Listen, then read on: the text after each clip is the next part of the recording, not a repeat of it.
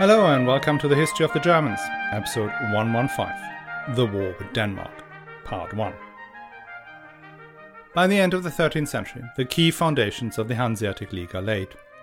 The trade routes that connect the Baltic to Western Europe are largely under the control of merchants who had come from northern Germany and settled along the Baltic shore.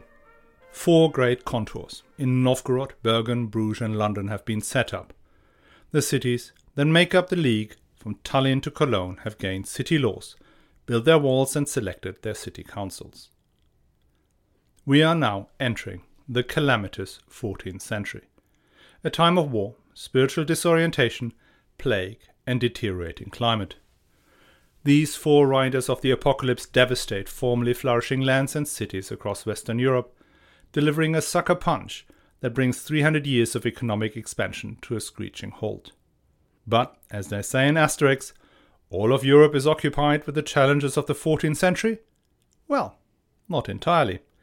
There is a corner of the world where a league of merchant cities is heading for the zenith of its economic, financial and military power. Now, before we get into this fascinating subject, it's time to do my little plea for support again.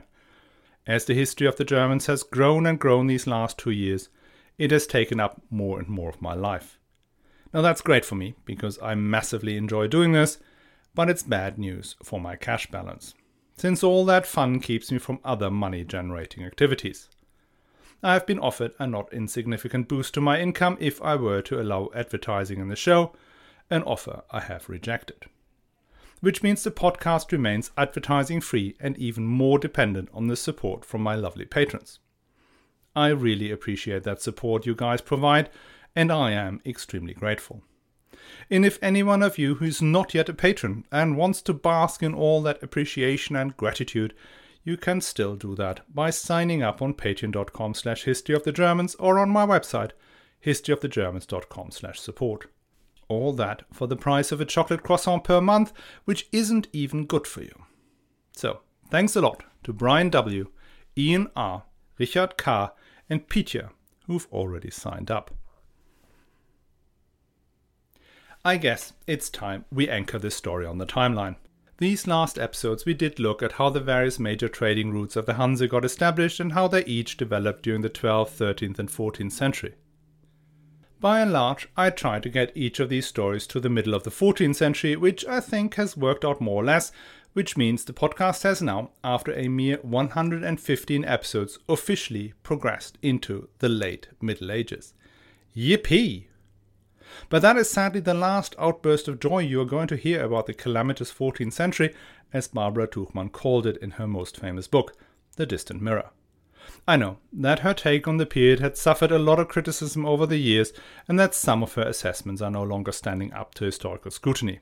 But still, it is an exceptionally well-written book that I can strongly recommend, and some of her elementary notions about the 14th century are still valid. To summarize, the 14th century was not great. It was particularly not great if you were French. The 100 Years' War kicked off in 1337 and brings death, famine and misery to northern and southwestern France. What kept the devastation going for so long was the combination of England's superiority in open battles and her complete inability to hold on to the territorial gains in a country many times larger and many times richer than itself. The unending conflict created mercenary troops that roamed the land even during periods when the parties were at least officially at peace. Meanwhile, the transfer of the papacy from Rome to Avignon and hence under the control of the French monarch was seen as a travesty by contemporaries. Things got worse when St. Catherine of Siena, famous for an obsession with blood and Jesus' foreskin, galvanized public opinion to the point that Pope Gregory XI returned to Rome. Once arrived there, the Pope promptly died, resulting in a schism where the cardinals in Avignon and those in Rome each elected a new pope. Attempts to resolve the situation by making both popes stand down and elect a new one resulted in 3 competing popes.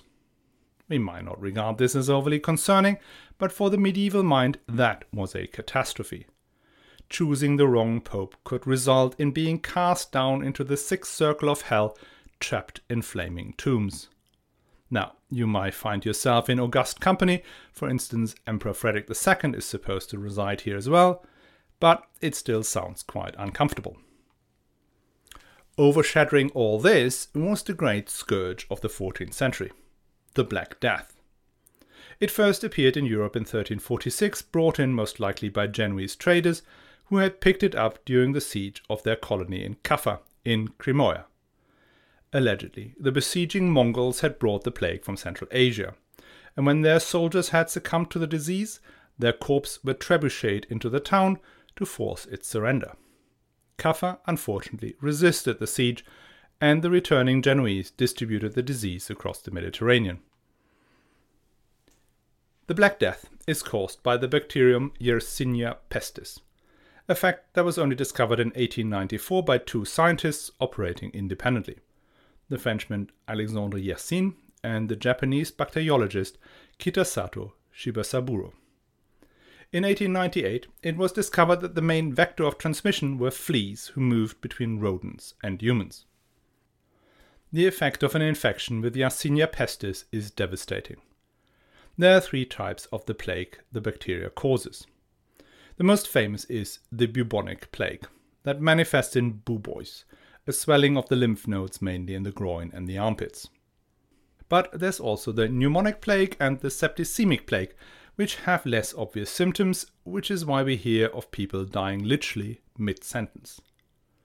30 to 60% of those affected by the bubonic plague die if left untreated, whilst a cool 100% of those who catch pneumonic and septicemic plague do not make it. Fun fact about the pneumonic plague, you do not even need fleas for that. Simple inhalation of a respiratory droplet of a patient with pneumonic plague can result in infection and guaranteed death. Today, plague is less of a problem if identified early and treated with antibiotics, but in the 14th century nobody knew about the miraculous attributes of Penicillium rubens, and so the only effective way to manage the disease was quarantine. And even that often failed, as the vectors were fleas, not humans. How many died is a subject of debate, which is unsurprising since there was no census of the population before and after. I get the impression that most calculations revert ultimately back to the contemporary estimate of about 1/3 of the population. But the impact varied considerably. Sometimes it's geography. Milan, for example, was less affected than Tuscany, though why that was is not entirely obvious. More obvious is the fact that communities that live in close proximity, particularly monasteries, were heavily affected. Often 80 to 90% of the brothers and sisters perished. On the other hand, the elites, who had the ability to flee into the countryside, like the 7 young women and the 3 young men in Boccaccio's Decameron, appear to have had a mortality of only about a quarter. For our friends, the Hanseatic League, good news was, it took 3 years from the first reported cases in Messina and Sicily until the disease took hold in Scandinavia, and then another year to make it to Poland. Well, when it came with force. In 1350, the city council of Bremen ordered to list all the names of everyone who had died from the plague, and it collected 6,966 names. Add to that an estimated 1,000 unknown corpses, and assuming the city had about 12,000 to 15,000 inhabitants at the time, more than half fell victim to the disease. Hamburg reported the death of 12 out of its 34 bakers, 18 out of its 40 butchers, 27 out of its 50 civil servants, and a staggering 16 out of its 21 members of its council. Similarly, Lübeck, Wismar, Reval and Lüneburg reported death rates of 30% and more amongst the members of their city councils. To top the horrors of the 14th century, the constant warfare, the spiritual disorientation and the plague, there was climate change. The great medieval warming period is coming to an end. So instead of having a tailwind to its economic progress, Western Europe now has to deal with a consistent headwind that will peak in the Little Ice Age between 1600 and 1800. Food security was already on the edge before the cooling period started, as we have seen when we looked at the Great Eastern Migration from the population centers in Flanders, Holland and the Rhineland. What we have now is a society that is constantly just one bad harvest away from widespread famine. So I guess we can conclude the 14th century is a pretty bad time to be alive. I was in France on holiday this summer, and on the way down we stopped at Beauvais, a city of 50,000 just north of Paris. The reason to stop in Beauvais, apart from its lovely locals, excellent hotels and great food, is its absolutely heart-stopping cathedral. It is France's tallest cathedral, with a nave that rises 47 meters above the ground. To put that in context, Milan Cathedral has a 45-meter nave, Notre Dame in Paris rises 35 meters, and Winchester a mere 24.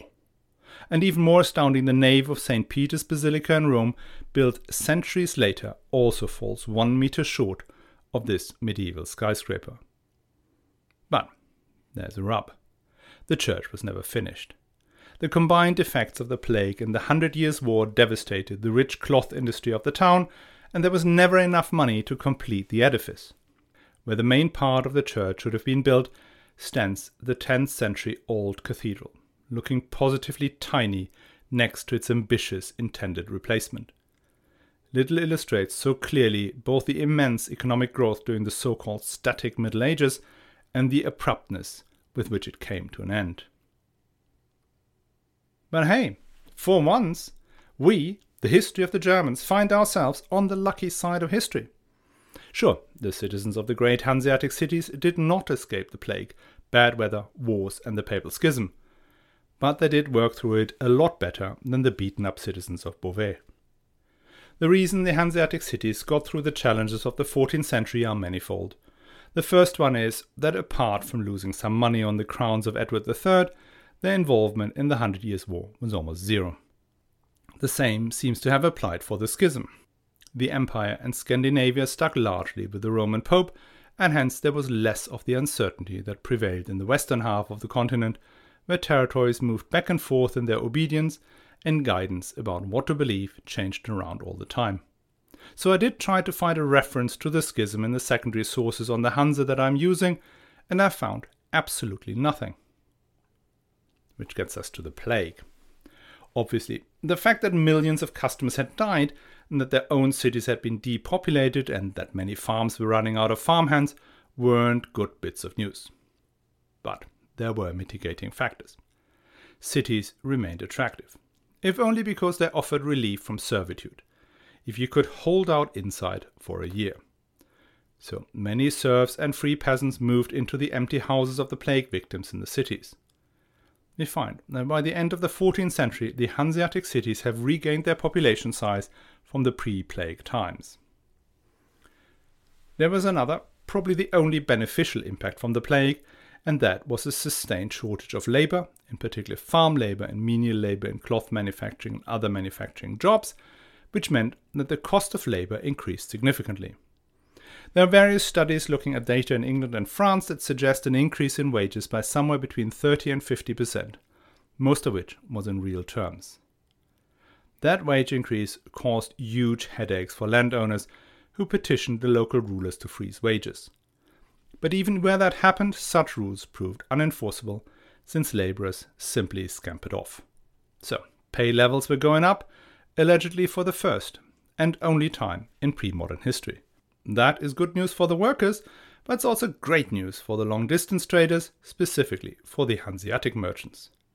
Because their main export products was food, in particular grain and fish. Before the plague, only the cheaper grain was sold to labourers, whilst the other goods went to burghers and the rich. After the plague, once these poor labourers had a few pennies in their pocket, they could themselves buy some fine Baltic herring and wash it down with an even finer pint of Einbecker beer. Best in the world. And even for the luxury products, beeswax, pelt, Flemish cloth and wine, the market wasn't seemingly so bad. The dramatic surge in religious devotion after the plague should have led to a surge in demand for the finest beeswax from Novgorod to appease an apparently enraged deity. And the rapid demise of many rich men and women caused a rapid redistribution of wealth. These newly minted millionaires were oh so well aware of the fragility of life. And since the plague came back in regular intervals, many thought best thing to do was to spend it all as long as one is still alive. It is in the middle of the 14th century that fashion in the true sense emerges. This is when we see proper tailoring for the first time. Until now, most expensive dresses were essentially robes with straight seams and a lot of adornment. Now we see curved seams that allow the creation of tight-fitting trousers and shirts. A French chronicler writes that around the year 1350, i.e. immediately after the first wave of the plague, that, quote, men in particular, noblemen and their squires, took to wearing tunics so short and so tight that they revealed what modesty bids us to hide.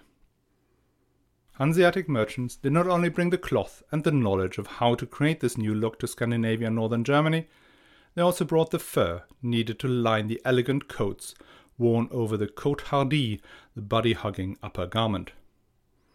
Finally, what really made the Hanseatic merchants indispensable was in the times when things got really tough. A bad harvest could easily tip the cities of Flanders, northern France or England into outright famine. But the hinterland of the Hanseatic cities, even though their production is likely to have declined due to labour shortages and the deteriorating climate, still produced a surplus of grain above local demand. And that surplus became a lifeline during these regularly occurring outbreaks of famine.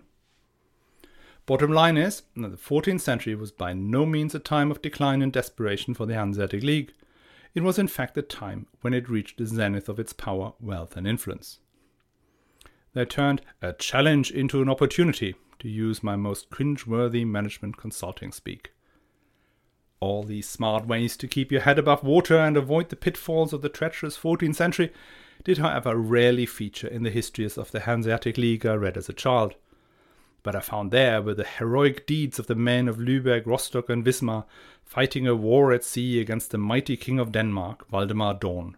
A lot of swords clanging and daring raids by gallant apprentices seemed a lot more exciting than the economics of grain and beer. But these things happen. But the way they came about says a lot about the way the merchant princes of the Hanse thought about war and how that so fundamentally differed from the way their royal and ducal neighbours perceived it.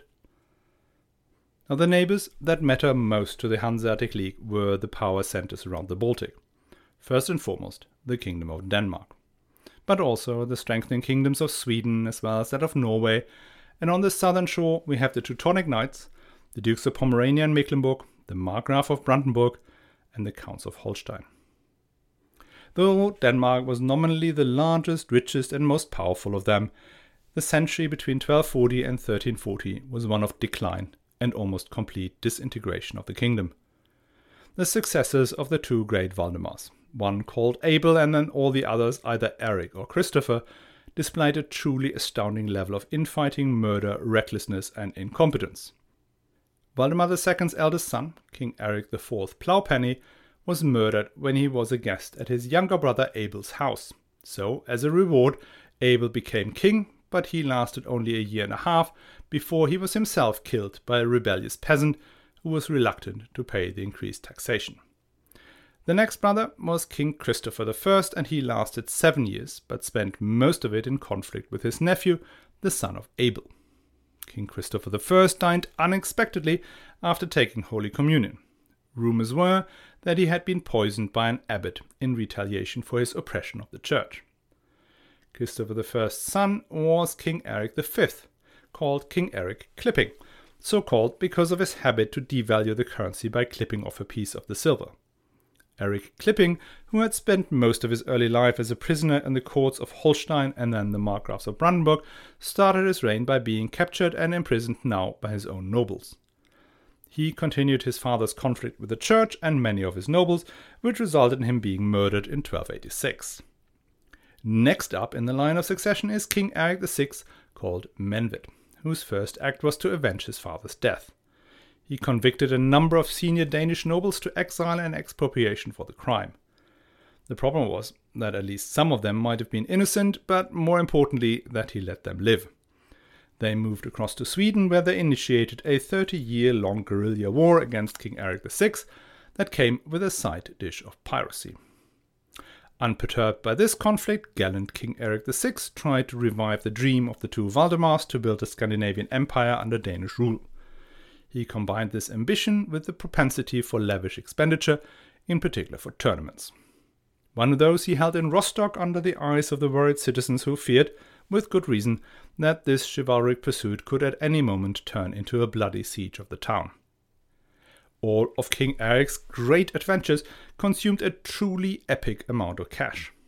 Taxation had risen all throughout this troubled period and was merciless. When a famine struck in 1315, King Eric refused to lower the nominal amount of tax to be paid, resulting in a peasant revolt that cost even more to suppress than the outstanding taxes. And a lot of the equally costly conflict with the church stemmed from the desire of the kings to collect taxes from the clergy. When King Eric VI finally died in 1319, the crown went to his brother Christopher II, who inherited a kingdom that was financially and morally bankrupt. Not only had the nobles and the church used the weakness of the various kings to establish themselves as the true masters of the kingdom, the constant infighting had also sucked in a lot of foreigners looking to take advantage of the chaos. This chaos, by the way, did not just engulf Denmark. Sweden and Norway too were riven with infighting and continuous succession crises. There seem to have been two approaches for foreigners seeking a juicy chunk of Scandinavian territory. One was the classic model of marriage alliances. That came usually with a dowry that could include important castles and lands in exchange for military support. Given that both Sweden and Denmark were at least formally an elective monarchy, where legitimacy could be transferred through the female line, these marriage alliances had the added benefit of occasionally producing a viable contender for one of the Scandinavian crowns.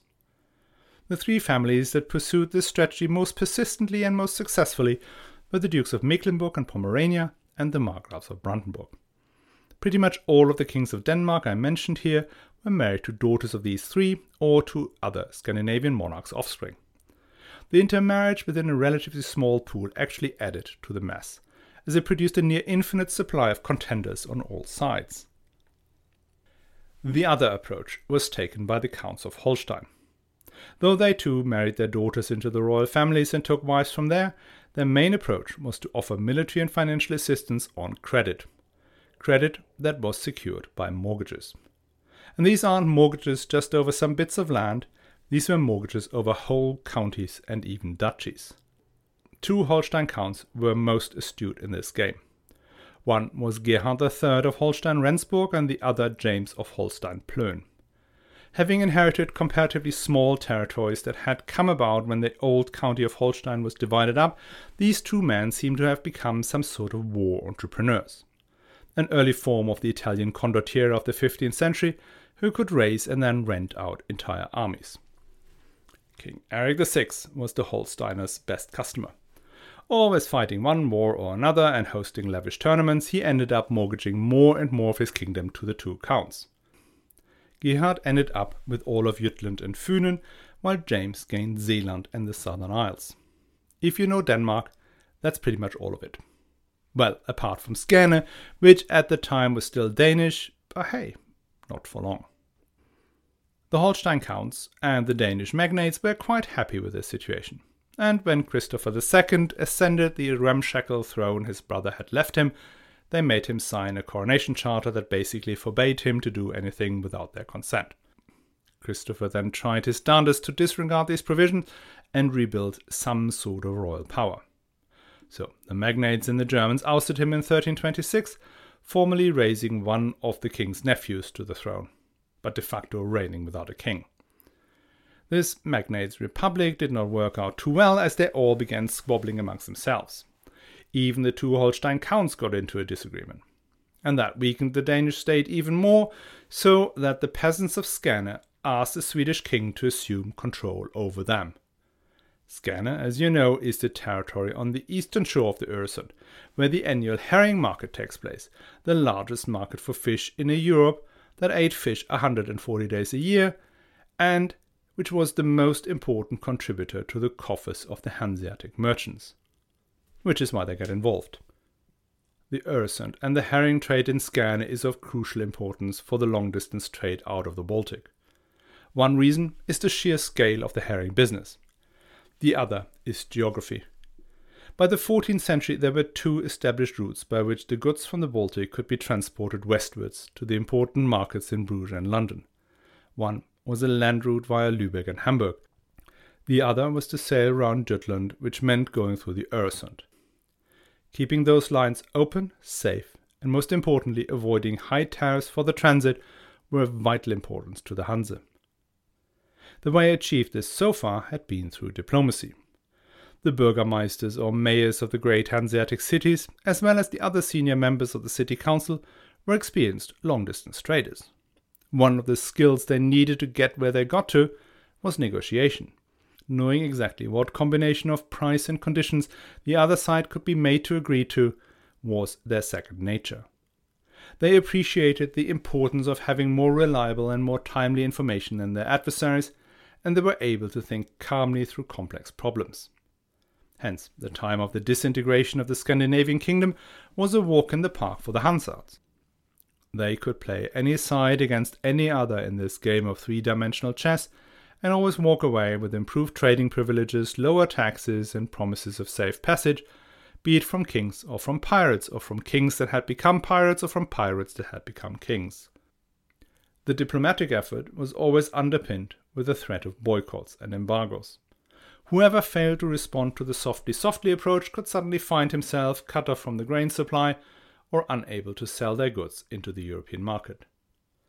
And as a means of last resort, the Hanse was prepared to go to war, but only ever as a means of last resort.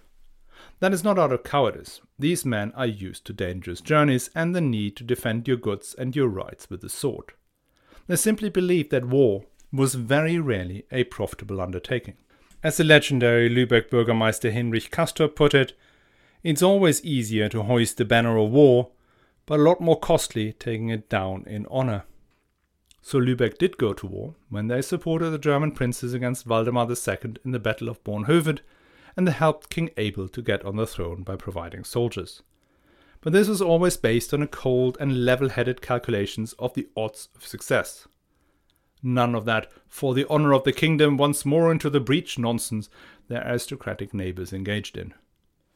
The other cases where the cities went to war was to defend themselves against the territorial princes. During the time of Eric VI's expensive war effort in northern Germany, his allies tried to subdue the cities of Rostock and Wismar by siege. These sieges ended regularly with truces under which the burghers would pay off the city lord and swear allegiance. But nothing really changed, and when King Eric's money ran out, the cities reverted back to the status quo ante. So, everything is all right as far as the Hansards are concerned until about 1330. That's after the debacle in Scania. And that's when Christopher II makes a comeback. The magnates and the Germans decide that they need a unifying figure for the state, and they call him back to the throne. Christopher tries again to be a real king, and so he exploits the divisions between the two Holstein counts. He gets defeated in 1331, and in the post-war settlement he is allowed to retain the title of king, but without any power. He ends his days in a small house in Lolland to live in, lonely and forgotten. In 1332 he died a broken man. After that, Denmark has no king. Christopher II's older sons, Eric and Otto, died around the same time from wounds received in battles against the Holsteins. So, Count Gerhard of Holstein-Rendsburg becomes the de facto ruler of Denmark. That is a situation the Hanse is extremely uncomfortable with. Gerhard III still controlled one shore of the Öresund, as well as the territory through which the wares moved between Lübeck and Hamburg. So he was at least theoretically able to cut off both of the major trade routes out of the Baltic. The two cities of Hamburg and Lübeck are trying to keep things on an even keel and agree to maintain the peace with the mighty count. But secretly they are trying to undermine his position. They host Gerhard's enemies inside Lübeck, where they are looking for ways to topple the Holsteiners and to rebuild the Danish kingdom. But Count Gerhard also doesn't have an easy time. The cost of suppressing the regular uprisings against his rule exceeded the income he generated from Jutland and Funen.